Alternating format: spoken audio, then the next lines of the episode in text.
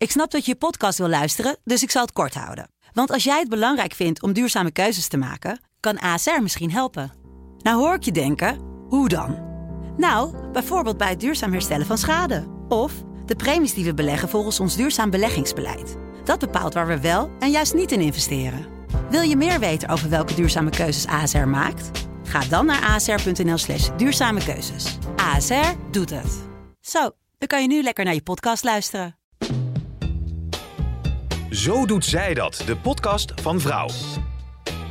Mariket Hart en Sabine Leenhout zijn vrouw-vrouwen van het eerste uur. Maar hoe doen zij het eigenlijk? Nou, Marike, we gaan het hebben over spiritualiteit. En als de vraag is, hoe doen zij dat eigenlijk? Ik word steeds spiritueler, merk ik. Ja? Ja. Oh, ik niet hoor. Nee. Ben jij uh, religieus opgevoed? Uh, nee, ik heb wel uh, religieuze ouders die me wel verteld hebben over het christendom en over andere geloven. En uh, zij hebben altijd gezegd dat ik uiteindelijk zelf moest kiezen of ik erin wilde geloven, te ja of te nee. Mm -hmm. Dat ben ik op de manier zoals het christendom het bijvoorbeeld voorschrijft nooit gaan doen.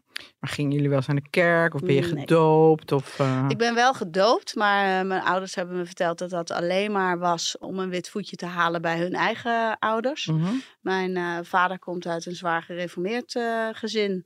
Maar heeft toen hij zelf ging studeren en ehm, iets anders na ging denken, voor zichzelf besloten dat het niet klopte. Mijn moeder hetzelfde verhaal. Mijn moeder heeft nog wel af en toe het idee dat er toch iets meer moet zijn. En dat, dat zou dan een God kunnen zijn, maar daar is ze niet heel erg uitgesproken over. En ik zelf geloof niet in een dergelijke godheid.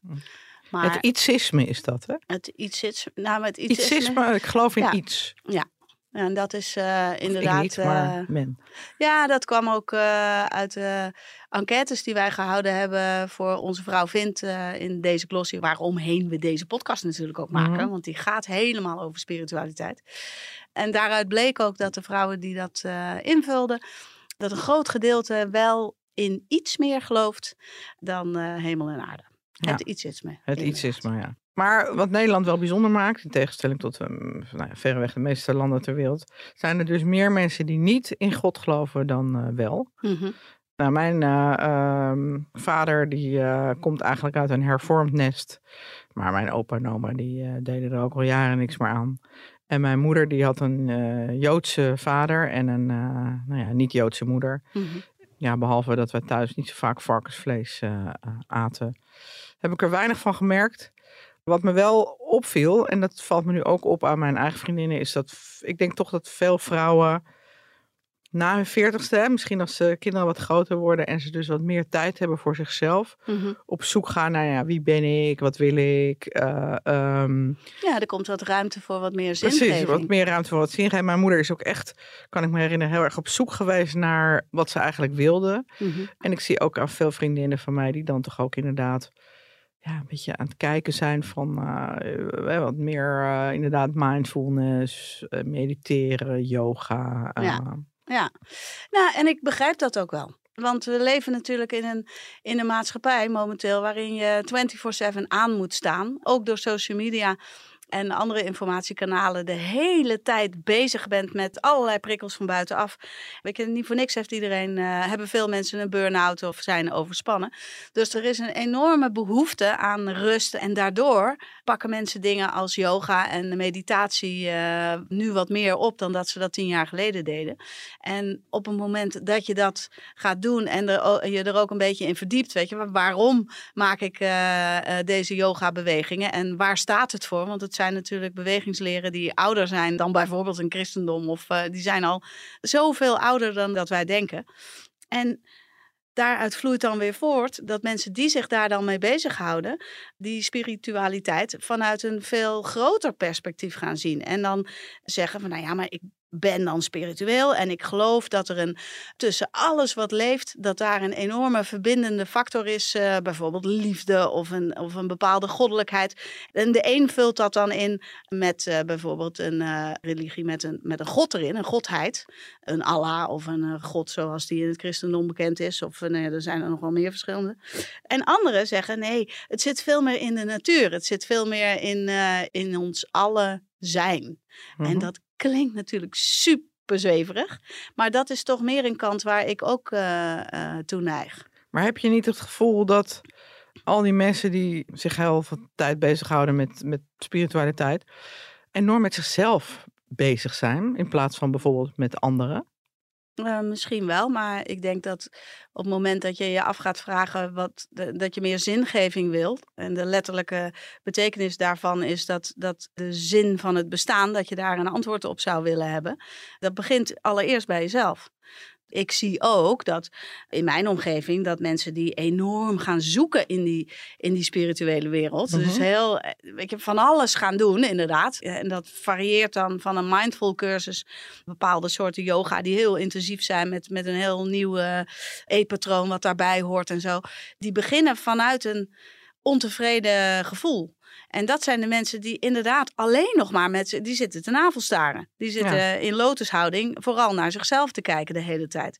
Daar is niet zoveel mis mee, maar dat beantwoordt wel meteen jouw vraag. Dat, uh, dat dat soort mensen niet meer met om zich heen bezig zijn. Ze zijn vooral met zichzelf bezig. Maar het mooie daaraan zou kunnen zijn dat op het moment dat zij zichzelf wat beter gevonden hebben, in hoeverre dat dan ook lukt, dat je vanaf dat moment wel weer naar buiten kan keren en er dan wel voor een ander kan zijn. Ja. Ja. Wat ik ook wel eens heb gezien, is dus dat inderdaad als, als bij een stel één daar heel erg mee bezig gaat, hè, met inderdaad uh, mindful denken, misschien ook wel beter voor jezelf zorgen, fysiek, mm hè, dus door gezond te eten en door meer te gaan bewegen en ja, dus inderdaad een gezonde geest en een gezond lichaam. En de ander doet dat niet in een relatie, dat ik ook wel heb gezien dat stellen daardoor heel erg uit elkaar gingen groeien. Ja, dat heb ik ook in mijn, in mijn eigen omgeving zie ik, eh, heb ik dat ook gezien. En ik weet, nou, als ik nu naar mijn eigen, in mijn eigen relatie, uh, kan het maar beter heel dicht bij mezelf houden. Je ziet dat hele spirituele mensen ook gaan veel yoga, mindfulness, bepaalde voeding uh, tot zich nemen. En daarbij dan ook nog gaan geloven in het universum en uh, uh, dat ze daar onderdeel van uitmaken en alles is liefde en als ik doodga dan is dat niet per se het einde voor mij, want energie vergaat nooit, weet je, dat mm die kant, die zit daar heel vaak bij. Als ik die richting heel erg op zou gaan, naast Maarten, die al heel gezond wil doen of doet. Uh, met bewegen en voedsel. Mhm. En ik zet nog die stap erbij. Uh, ik heb nu al een keer ayahuasca gedaan. Ik was daar best wel vol van. Heb hem daar ook wel een beetje warm voor gemaakt. Dat is misschien wel iets wat hij ook gaat doen. Maar ik moet er niet te zweverig bij gaan lullen. En het de hele tijd over verbinding en over uh, nou ja, andere affirmaties en andere yogataal uh, uit gaan slaan. Want dan haakt hij wel heel snel af. Ja, goed, als je bij mij op de sportschool naar de yoga gaat, dan zie je één of twee mannen en voor de rest, uh, of nul. En voor de rest alleen maar vrouwen. Het lijkt toch wel meer een vrouwending. Ja, en toch zie ik uit de fietsgroep van Maarten dat uh, de sportiefste gasten, die dus het, het hoogste springen met het kiten en het hardste van die berg afgaan als ze mountainbiken, ook op woensdagochtend in de jurt yoga doen. Omdat ze erachter komen dat hun lichaam naast al die explosieve mhm. sporten ook een stretch en een relax moment nodig heeft in beweging, uh, waar ze zich heel goed bij voelen. Ja. ja, maar ik merk ook gewoon, als je gewoon zoals ik fulltime werkt, daarnaast ook nog een heel druk privéleven hebt en ook nog een beetje man, want mantelzorger bent voor je ouders. Ik zou echt niet weten waar ik nog de tijd vandaan moet halen om nog eens even flink in mezelf te gaan duiken. Nee, maar dat kan natuurlijk wel op momenten zijn dat je in de auto zit of in, uh, aan het stofzuigen bent of weet ik veel. Dat, dat... Dan luister ik lekker een leuke podcast. Ja, ja, ja. maar dat bedoel ik net met, met dat wij 24-7 aanstaan. Ja. Maar eh, merk je niet dat uh, bij in je eigen vriendinnengroep dat er en dat kan ook aan de leeftijd liggen. Hè? Maar, maar ik merk het aan mijn, aan mijn dochter van 20 ook. Dat er wel meer interesse is in die kant. En ik geloof dat dat in Nederland. Uh, ja, je stuurde net een artikel uit de trouw door. waarin ze zeggen dat spiritualiteit uh, juist uh, wat afneemt. Maar ja, dat zat wel gekoppeld aan religie. Mm En wat mij betreft is spiritualiteit niet per se een, een godsdienst. Dat was een onderzoek van het uh, Sociaal Cultureel Planbureau. Die hebben een representatieve enquête gedaan onder 4000 mensen. Ja. Daarvan is meer dan de helft zegt dat ze atheïst of uh, agnost zijn. Mhm. En een, uh, een, derde van de ondervraag is religieus en de rest is spiritueel. Nou ja, dus op basis van dit onderzoek noemen ze Nederland niet erg gelovig en ook niet bijster spiritueel. Maar de animo voor spirituele activiteiten zoals een kaarsje branden, yoga en meditatie neemt wel een heel klein beetje toe. Mhm. Maar de onderzoeker zegt, nou ja, je hoeft niet per se spiritueel te zijn om aan yoga te doen. En het geloof in sterrenbeelden en amuletten stabiliseert. Geloof jij in je horoscoop? Nee, totaal niet. totaal niet. Ik vind, ja, nee. Nee. Ja, die ayahuasca waar ik het net over heb. Ja. Zal ik daar eens over vertellen? Ja. Ik heb het natuurlijk ook uitgebreid verteld in, eh, in de glossy. Dus je kan het ook gewoon lezen. Mhm, Maar ik kan er wel een beetje over vertellen. Het interesseert me al wat langer. mhm. Omdat ik een vriend heb die dat al meerdere keren gedaan had. Ik heb ook een aantal mensen geïnterviewd toevallig die dat ook gedaan hadden. En ik vond dat zij daar mooi over spraken en mooie inzichten hadden. En ehm, was er erg nieuwsgierig naar. Ik zag natuurlijk enorm op tegen het overgeven, wat er ook bij eh, schijnt te horen. Maar uiteindelijk heb ik een, eh, een hele fijne begeleidster gevonden. En eh, kon ik in Amstelveen, of all op een bovenverdieping ehm, eh, een eh, sessie meemaken. Dat was eh, met zeven andere mensen en twee begeleiders. Het drankje was vies. En de trip, en die noemen zij dan een reis, die was heel bijzonder en ook wel voor mij waanzinnig. Ik vond, het, ik vond het echt heel bijzonder om dat mee te maken. En het, nou ja, het hallucineren met alle visuals, eh, dat was eh, best wel heftig. Ik, ik zag eh, in een witte ruimte en iedereen was in witte kleding, wat, wat ook... Maar het is toch gewoon een vorm van LSD? Nee, nee, nee. Ja, LSD is een, dat wordt ergens anders van gemaakt. Maar het heeft wel eenzelfde soort effect. Behalve bij LSD blijf je meer in het, in het hallucinerende gedeelte. En wat ayahuasca doet, is dat je op een of andere manier wordt er extra serotonine aangemaakt. Mhm. Eh, dat is een neurotransmitter, wat dus inhoudt dat de verschillende hersencellen, dat is eigenlijk het, het contactmiddel van je hersencellen, serotonine. Mhm.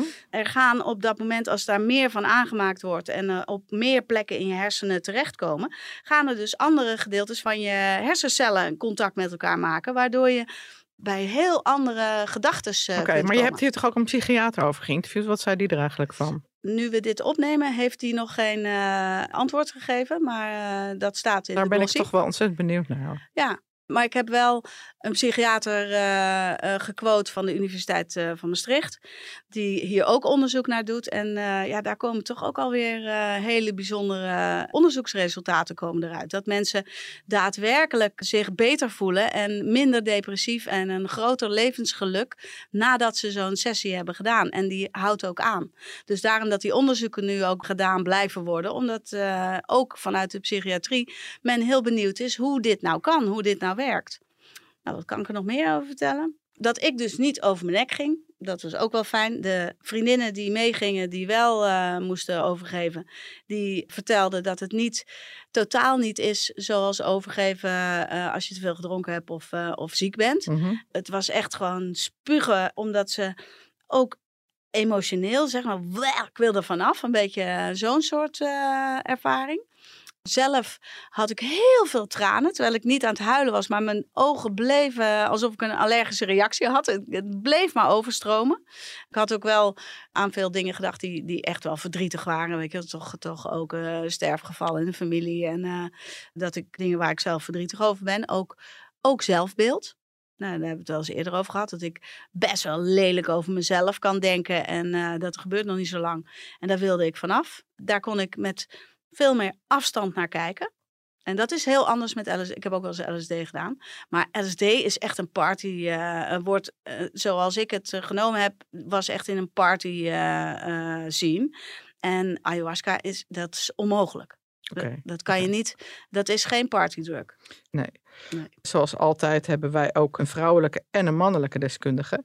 En we gaan even bellen met eh, Suzanne Smit, die natuurlijk eh, heel veel weet van eh, spiritualiteit. En jij hebt er ook laatst nog even geïnterviewd. Ja, voor de geestige vrouw. Ja. ja, maar ruim twintig jaar geleden heeft zij De Heks geschreven. Mhm.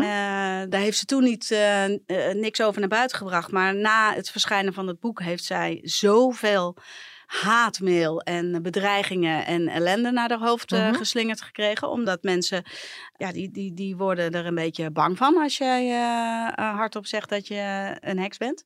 Mhm. Uiteindelijk is ze twintig jaar verder. En, uh, want hekserij is, is eigenlijk, uh, nou, dat zal ze zelf al zo uitleggen. Ook een natuurreligie is, is veel ouder nog dan het christendom.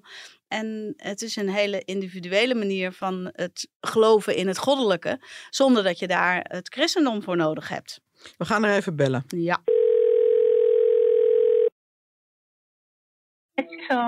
Hey Suzanne, met Sabine. En met Marike. Hi. Uh, wat ja. heb jij met spiritualiteit? Kun je het überhaupt definiëren? Wat is de definitie uh, voor jou van spiritualiteit? Nou, voor mij zou het zijn bewust leven en erkennen en beleven ook dat er verschillende lagen van de werkelijkheid zijn. Dus een laag waarin je je intuïtie ontvangt, een laag die heel tastbaar is. Ja, en dat een plek geven in je leven. Dus niet alleen de tastbare werkelijkheid, maar ook die daartussen zit. Het, Hmm. het, het ijle, ongevormde nog, waar je contact mee kunt hebben. Oké. En daar, Maar daar morgen, valt. morgen is mijn definitie weer anders hoor. hey, en ik heb net ehm, eh, uitgelegd eh, dat jij eh, recent de wijsheid van de heks ehm, eh, uitgebracht hebt. En dat dus al heel wat jaren zo beleeft. Kun jij daar iets meer over vertellen? Ja, dat is eigenlijk de voorchristelijke oeroude Europese natuurreligie, zoals die eigenlijk op alle continenten bestond. Dus de Maasai in Afrika, de Native Americans in Amerika en de Aborigines in Australië. Zo hadden we in Europa natuurlijk voor het christendom ook zo'n natuurreligie, Mhm. waarbij eigenlijk gedacht werd dat alles met elkaar verbonden is, alles wat leeft en invloed op elkaar uitoefent, waarbij er een goddelijke vonk is in alles wat leeft, waarbij er dan vaak eh, mensen waren in de gemeenschap, hè, zoals er shamanen over de hele wereld waren, die makkelijker toegang hadden tot een andere wereld, tot intuïtie, tot overleden dierbaren. En waarbij die informatie ook een plek kreeg. Waarbij er ook een helende kracht werd gezien van kruiden en planten. En die werd ook ingezet. Ja, eigenlijk een hele vredelievende, mm, mooie blik op de wereld. Waarbij de natuur centraal stond. In die zin dat we dachten dat we gewoon onderdeel waren van de natuur. Dus ook onderhevig aan alle cycli. Hè? De cycli Mhm. van de maan, de cycli van de zon, hè, in de seizoenen. Ja, en dat we daar gebruik van maakten en ons onderdeel van wisten. In plaats van dat we erboven stonden, snap je? Als een soort Ja. piramide met de mens bovenaan en dan dieren en dan planten. Daar mogen we allemaal gebruik van maken. Nee, de cirkel. Het is een cirkel. Wij zijn onderdeel van, van alles wat leeft. Ja. En hoe, hoe uitzicht dat eh, bij jou in je dagelijks leven dan? Nou, ik, ik ben me wel heel bewust van de maancyclus. Maar niet dat ik me laat dicteren hè, wat ik dan wel, of ik dan wel of niet naar de kapper moet gaan. Maar ik merk gewoon wel een soort gevoel ook rondom volle maan. Dat, dat de dingen een beetje tot uitbarsting komen, als het ware. Die aan het sluimeren waren, of die helder worden, of die in ieder geval aan de oppervlakte komen. En met nieuwe, maar rond nieuwe maan vaak wat minder energie, wat meer naar binnen keren. Ja, dus meegaan met de ritmes, dat gaat eigenlijk vanzelf. En is dit En- dan in andere werelddelen anders?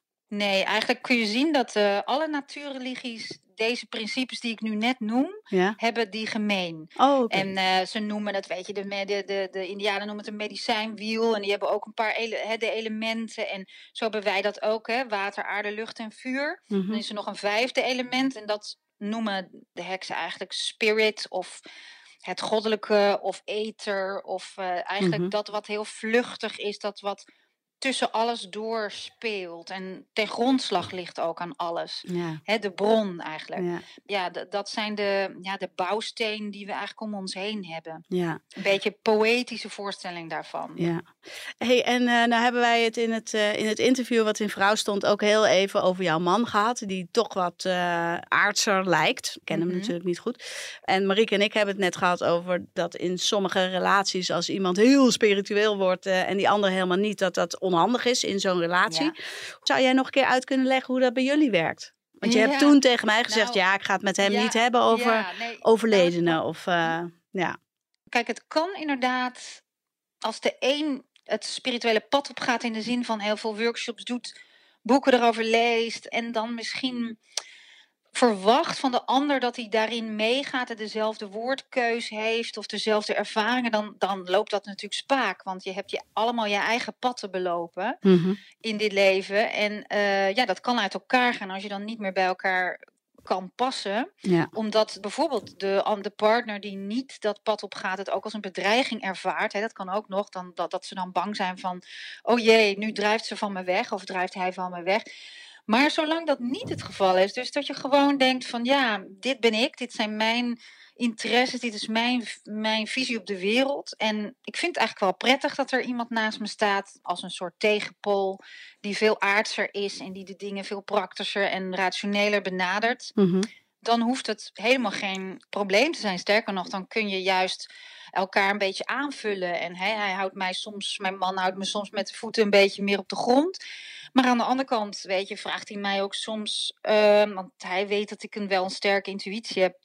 Over, ja, zal ik nou dit project wel of niet doen? En vervolgens luistert hij er trouwens niet naar hoor. En dat is dus ook prima. Ja. Dat is ook altijd een voorwaarde van een goede relatie. Dat je advies niet als een soort eh, dwingende eis ineens eh Nee, nee. Maar ja, je moet elkaar een beetje kunnen vrijlaten daarin. En, en ook inzien dat beide eh, hun kracht hebben. Hè? En kijk, in, in de oude religie zien we ook echt dat in verscheidenheid de grootste kracht ontstaat. Dus, Mhm. dus in een samenleving is het ook. Worden we sterker van verschillen juist. En verschillende ideeën en visies. En zolang die elkaar niet heel naar bestrijden, versterkt het alleen maar een soort, eh, een soort kracht van het geheel. Hè? Net zoals alle verschillende bloemen in een veld elkaar ook dienen en el- elkaar benutten. Ja. En, en alle levensvormen eh, tussen Maar ja, zo, zolang je er maar wel voor open staat dan natuurlijk. Nou, de ander hoeft er niet eens voor open te staan. Maar de ander moet wel respecteren dat jij, dat het jou iets brengt. Ja. Ja. Want mijn man staat helemaal niet zo open voor eh, mijn eh, vorige levens eh, en al dat soort dingen. En, maar hij gelooft wel dat ik het zo ervaar. En ja, ik weet zelf heel goed, ja, ik heb niet zo'n last van overtuigen of bekeerdrang. Of Mhm. ik denk van, nee, ja, dat, jij hebt dat niet ervaren. Voor jou klinkt het echt als iets heel onwerkelijks. En ja, dat begrijp ik ook eigenlijk wel. Want ja, ik snap zelf ook niet hoe het werkt. En als ik Hm. het niet zelf had ervaren, had ik het misschien ook niet aangenomen zomaar van iemand. Weet je, Nee. je moet echt als mens, vind ik wel, leren om, ja, dat jouw, mm, jouw innerlijke wereld en die, die, die hoeft geen bevestiging te krijgen van buitenaf per se. Die hoeft Nee. geen, je hoeft het niet te valideren. Nee. Het hoeft ook niet gewaardeerd te worden zelfs. Hè? Dat je een beetje los komt te staan van de erkenning of de, de lof en de blaam, zeg ik altijd. Dat moet allemaal, in- als, het- als het goed is, hoe, ja, hoe sterker je wordt en hoe duidelijker het voor jou wordt en hoe zuiver je erin bent, hoe minder dat jou eigenlijk kan schelen, Ja. heb ik gemerkt. Nou, dat lijken me hele mooie Ja, klinkt mooi. afsluitende woorden. Ik heb trouwens nog één vraag. Geloof jij in, eh, in sterrenbeelden zoals ze in de tijdschriften staan?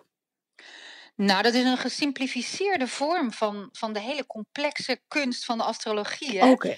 Mm, ik heb er heel weinig verstand van, maar ik weet wel dat, dat, dat je natuurlijk niet een geboortehoroscoop, die ik trouwens wel ooit heb laten trekken, die verbijsterend kloppend was, dat Oh. je die niet op geen enkele manier kan vergelijken met een stukje van zes zinnen over vissen in, de, in, de, in, in, een vrouwenblad. Hè? Dus In dat vissen. zijn onvergelijkbare Ja. grootheden. Ah, nou, grappig. Leuk, wilde ik even weten. Mag ik jou bedanken voor je wijze woorden? En Yes, eh, graag gedaan. tot een volgende keer. Dankjewel, tot de volgende keer. Succes, dag dag. Dag. Dag, dag. Vond je ervan? Ja. ja, ik had het natuurlijk al een keer gehoord, Mhm. eh, omdat ik interviewde. En ik heb het boek ook gelezen. Ik neig toch ook wel meer naar, eh, naar het soort spiritualiteit waar zij mee bezig is dan iets anders. Geloof jij in vorige levens? Want dat zegt ja, ze. vind ik. Ja, zij wel. Ik heb een vriendin die daar ook heilig van overtuigd is. Mm, ik, ja, ik weet niet zo goed of ik erin geloof. Nee, maar ik veroordeel iemand die er wel Ja. in gelooft eh, niet. Nou ja, ik kan, ben dus in India geweest een keer met vakantie. Het was Ja. echt eh, eh, ontzettend, in- misschien wel de meest indrukwekkende reis die ik ooit heb gemaakt. En ik Ja. wilde eigenlijk helemaal niet. Jeroen die eh, werkte heel veel met mensen uit India en die zei Ja. ik wil het land zien. En toen ik er helemaal was, vond ik het fantastisch. Ja. En toen zijn we ook naar Varanasi geweest. Dat is zeg maar de plaats aan het eind van de Ganges waar, waar ze dus de lijken ritueel verbranden. En wat echt heel heftig was, want we zaten in een hostel aan de rivier. En je ruikt dus de hele dag een soort barbecue lucht waar dus de lijken eh, worden verbrand. Wat ik toen ook van onze gids hoorde was dat je daar inderdaad alleen maar komt eh, als je in een hele hoge kasten zit. En, en in die hele hoge kasten kom je dan alleen maar als je heel goed hebt geleefd. En dan ga, kom je je volgende leven pas weer in een, eh, in een Volgende. oh, volgende. Mhm. En daar heb ik altijd wel moeite mee als mensen vanuit naam van religie zeggen: ja, je moet je nu heel goed gedragen. Dan kom je in de hemel of dan eh, Mhm. heb je een beter volgend leven. Want dat is dan weer een manier om andere mensen te onderdrukken. Onderdrukken. Ja. Maar het grappige is dat mijn oma, die geloofde wel ook heel erg in leven na de dood en in vorige levens. En die de- deed ook kaarsje draaien en zo. Oh ja. En toen was mijn oma overleden, toen was ik 19. En toen een paar weken later, toen werd ik wakker en toen stond ze ineens naast mijn bed. Het was echt, nou ja, het zal wel niet, maar het, het was ineens zo echt. Ja. En dat ik het heel eng vond dat ik tegen haar schreeuwde, ga weg. En toen ging het ook weg en toen is het ook nooit meer gebeurd. Maar dat ik me wel afvroeg van, zou ze daar nou Mm. echt hebben gestaan? Of Ja. niet? Ja. Dus dat maakt het toch nog... Dat, eh, eh, dat, Dat is wel een, bijna een opgebiecht. dat is bijna een opgewicht, hè? Ja. Maar Hebben goed, we er nog één? Hebben we nog een uh, opgewicht. opgewicht? Ja, ik heb nog wel een opgewicht. Ja. Opgebiecht. Nou, ik heb dus, eh, eh, zoals ik al vertelde, meerdere vriendinnen die zich bezighouden met eh, spiritualiteit. Ja. Nou ja, ik vind dat je in vriendschappen, nou, als, als iemand zegt van, ik vind dat, hè, dat houdt mij heel erg bezig. En ik vind dat heel erg leuk en daar ook over verteld. Dus die vroeg aan mij, ga je een keertje mee naar het Eigen Tijdsfestival? Dan ga ik gewoon mee, want dat Mhm. vind ik leuk. Ik vond bovendien ook leuk om een weekend met haar weg te gaan. Dat was het eigen tijdfestival. Eigen Tijdsfestival in Vierhouten op de Veluwe. Mhm. was nog voor corona. En eh, ja, het was een enorm groot eh, tent, met Pinksteren denk ik, een enorm groot tentenfestival waar dus, eh, ja, ik denk wel echt een paar honderd mensen, ook kinderen, ja, gewoon de hele dag allerlei workshops volgden.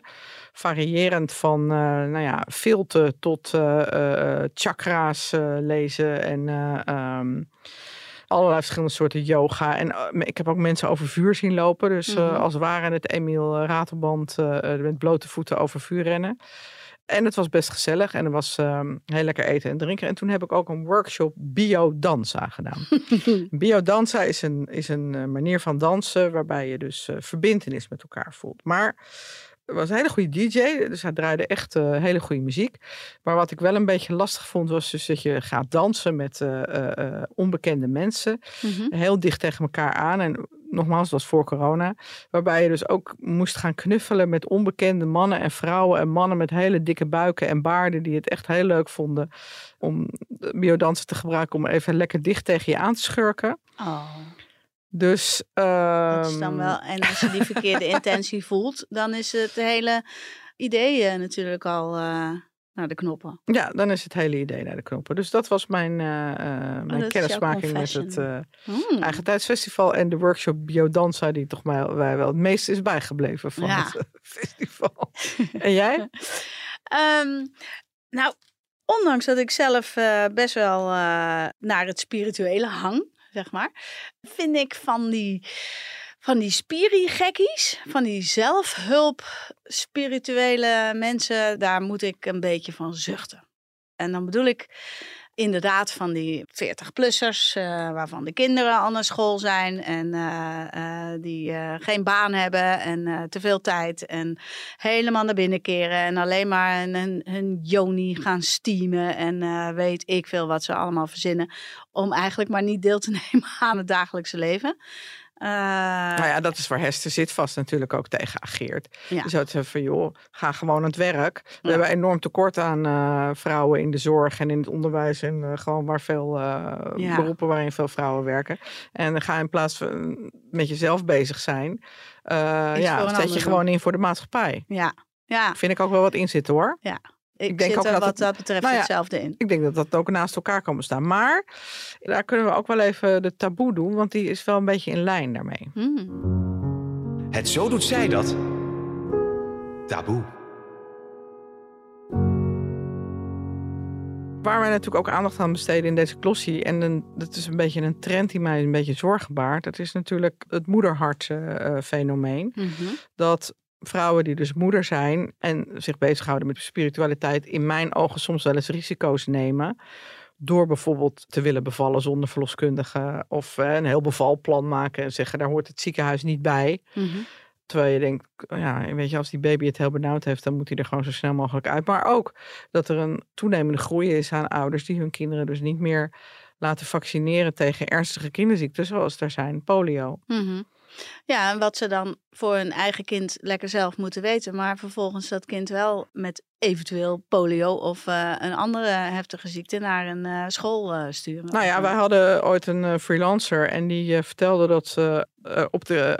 het zat twee kinderen op het kinderdagverblijf, één van nul, één van drie. Mhm, En op die peutergroep zat een kindje met mazelen. mhm. En het kindje heeft haar baby besmet die nog te jong was voor de BMR-prik. En die baby heeft dus eh, op het randje van leven en dood met een hersenvliesontsteking in het eh, ziekenhuis gelegen. Mm. Ja, dan heb ik wel zoiets van. Je kan ook te, te veel geloven in het zelfgenezend vermogen Van het lichaam, van ja. het lichaam. Ja, maar, ja. ja, maar dat maakt het dus heel, heel moeilijk, eh, zeker in een drukke maatschappij als de onze, dat je de afstand helemaal niet kan bewaren. En eh, eh, je kan dan wel, wel inderdaad denken, ik laat mijn kind niet doen wat de andere kinderen allemaal wel doen. Ja, dat zie je in die hele coronavaccinatie eh, eh, toestand, zie je dat natuurlijk ook gebeuren. Nou ja, maar dat is natuurlijk ook het vervelende van Google. Op het moment dat je gaat zoeken op eh, vaccinaties baby's, Mhm. dan kom je vanzelf een heleboel sites tegen die vertellen dat het heel slecht is eh, voor kinderen en dat ze er autisme van krijgen en epilepsie en overleden. En, en dat zijn dingen die ook ongetwijfeld vast wel eens voorkomen, maar heel zeldzaam zijn. Mhm. Ja. Ja, ik ga binnenkort naar Peru, ook googelen op hoogteziekte. ja, ja, ja. Maar weet je, dan staat er ook dat het zeldzaam is. Maar er staan toch ook wel eh, gevallen beschreven van mensen die er, er hebben en er zelfs aan gaan overlijden. ja. En dan kan je jezelf behoorlijk gek mee maken. Ja, ja. En dergelijke nieuwsitems blijven dan ook altijd hangen. Weet je, als je het inderdaad over. We hadden het net even over LSD. Het eerste wat dan je te binnen schiet, is die jongen die dacht dat hij kon vliegen eh, vrij recent. En Mhm. die van een balkon afsprong. Ja. Terwijl het ook ingezet kan worden als therapeutisch middel. Weet je, onder goede begeleiding. En eh, waar ze waanzinnige successen mee behalen. eh, om mensen die al tientallen jaren bij de psychiater zitten in één klap van een dwangneurose afhelpen. Weet je, dat, dat bestaat ook. Dus het is, eh, Maar ja, goed, dat is Moeilijk. niet voor niks eh, is dat onder begeleiding. ja, ja, precies. Maar ja, omdat het allemaal verboden is, eh, mag dat natuurlijk ook allemaal niet. Maar goed. ehm, In de rubriek Zo doet hij dat. Ja. Laten we natuurlijk weer een man aan het woord. We hebben een audiobericht gekregen van Michael Pilacic. En eh, ja, wij zijn heel erg benieuwd hoe hij, eh, of hij denkt dat mannen zich meer open beginnen te stellen over spiritualiteit. hmm, En jouw man? Zo doet hij dat. Staan mannen meer open voor spiritualiteit? Dat is een interessante vraag. Ja, ik denk het wel. Ik denk dat er de laatste jaren iets aan het veranderen is. Dat mannen meer, meer openstaan voor, voor zelfontwikkeling, zelfbewustzijn, om, om aan zichzelf te werken, eh, met hun emoties te leren omgaan. Vinden mannen vaak moeilijk. Eh, terwijl als je het woord spiritualiteit of meditatie noemt, dan kunnen mannen daar nog wel eens sceptisch in staan. Maar ik zie echt wel een verandering. Eh, toen ik mijn eerste lezing gaf, 2014, voor vrouwen in het Vrouwcafé. Toen hadden we volgens mij 100 of 200 eh, vrouwen en één man. En als ik nu kijk naar het publiek tijdens mijn theatervoorstelling Rust in je hoofd, ik ben op dit moment weer aan het spelen, dan, eh, dan is het bijna gelijk. Het is een beetje eh, 60% vrouw, eh 55% vrouw misschien. En misschien moeten die mannen mee met, met hun vrouwen, dat zou kunnen. Maar ik merk wel dat, dat mannen eh, echt naar me toe komen ook. Goede vragen stellen, bezig zijn om zichzelf te ontwikkelen. Dus dat is een goede ontwikkeling, denk ik. Het heeft er ook wel een beetje mee te maken dat ik het gevoel heb dat de mannen van tegenwoordig wel een beetje softies aan het worden zijn. Softies en watjes. De echte stoere, krachtige, romantische, galante mannen. Dat zijn er niet meer zoveel. Ik hoor dat ook van vrouwen die zeggen van... joh, die, die mannen, de, de George Clooney's... ze zijn er niet meer zoveel. Ze zijn niet zo makkelijk te vinden. Natuurlijk zijn ze er wel, en ik ken ze ook. En mensen die, die ook bij mij in de coaching zitten... die ook naar mij toe komen, de app gebruiken van de week nog... kwam er iemand naar me toe, man in een pak, weet je zakenman, succesvol... maar good looking, ziet er gewoon goed uit, mooie gast... draagt een mooi pak, En zeg dan toch van ja, weet je, ik heb zoveel aan, aan die meditaties uit jouw app. En dan praat ik even met zo iemand. En dan zegt hij van ja, ik mediteer iedere dag. Ik ga twee keer per week naar de yoga. Ik ben gezond gaan, gaan leven, gaan eten, bewuster gaan leven. En dat is wel wat ik zie bij heel veel mannen. Dat bewustzijn, gezond leven. Gewoon stoere, stoere gasten, stoere kerels die, die wel aan yoga doen, wel mediteren. En daardoor ook wel prettigere mensen zijn geworden, denk ik. Maar in ieder geval, ze zitten lekker in hun vel, ze hebben het, ze hebben het naar de zin. En er is meer balans in het leven doordat ze bezig zijn met, met zichzelf, met die zelfontwikkeling. Met, zoals je het dan noemt, spiritualiteit. Dus ja, een kort antwoord op de vraag: zijn mannen daar meer mee bezig? Ik denk van wel, ja. Ja, nou, ik vind dat wel een, uh, een mooi bericht eigenlijk. Mannen ook wat spiritueler uh, zijn. En nou ja, hij helemaal natuurlijk. Jeetje, wat was ik in de war van die man hè, toen. Weet je nog dat ik hem moest interviewen voor vrouwen? Dat is echt al. Uh, nou, was in 2014 ook? Oh, 14. Acht ja. jaar geleden. Ja. En uh, we hadden afgesproken bij, uh, bij Loetje aan het ei in de ochtend. En we zaten heerlijk buiten aan het water. En nou, het interviewtje duurde anderhalf uur of zo. En ik had mijn telefoon voor dat interview natuurlijk uitgezet. -hmm. En toen ik mijn telefoon voor het eerst weer bijpakte, toen was het inmiddels half vier s smiddags. Had ik tien gemiste oproepen van de vrouwredactie. Hallo, waar ben je? Waar ben je? en ik ben daar ook nog weggegaan zonder mijn tas. Die ben ik vergeten. Die stond nog onder de tafel. Ik was echt compleet in de war van die gast. Jeetje. Ja. Ja, leuk interview ook wel trouwens, uiteindelijk. En, uh... Misschien moet je nog een keertje workshop bijwonen. Nee hoor.